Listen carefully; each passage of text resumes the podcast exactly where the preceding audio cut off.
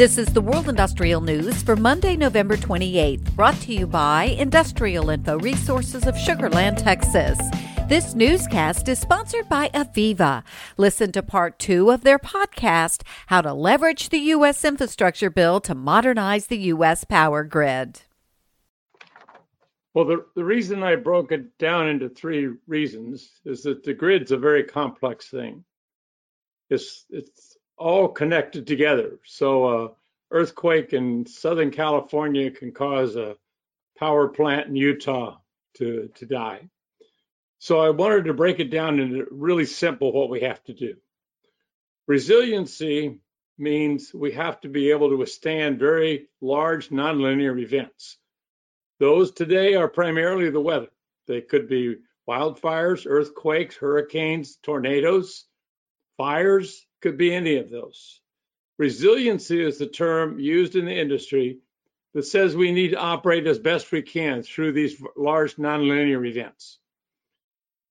The second thing is we have to be able to get the power from where it's generated to where it is used. Most of the ideas behind sustainability is we're going to use more renewable power. The renewable power is primarily, in this country, solar and wind. The great resources for solar and wind don't happen to be in the cities. So somehow we have to get that power from places like Western Kansas to Seattle. The third thing is that we simply can't operate the way we always have. In the past, a lot of the stability comes from over design. But in the new world, we have limited resources and we have to use a bare minimum of those.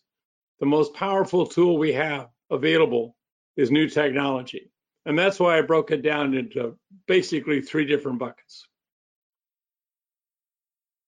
Perfect. Thank you, Pat. that definitely lays a foundation for this discussion and it opens the door for, for many questions, I'm sure. Mona, can you talk to us about the infrastructure bill, the breakdown, you know, what it contains, what it means for utilities throughout the U.S.? Absolutely, Megan. Um, and before I do so, I'd love to take a moment and step back and just appreciate this historic moment in time. Uh, the last time we had an infrastructure bill of this magnitude was likely under FDR, the New Deal. And so we are looking at $1.2 trillion in total spending. That's $550 billion in new spending, new spending that addresses many of the issues that, that Pat just outlined.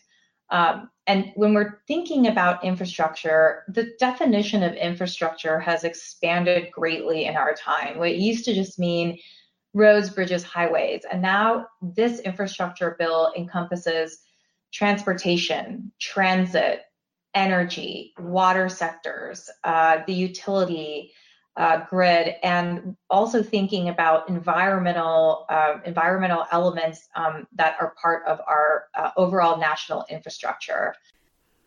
To hear the full podcast, search for IIR's Industry Today podcast on your favorite podcast provider.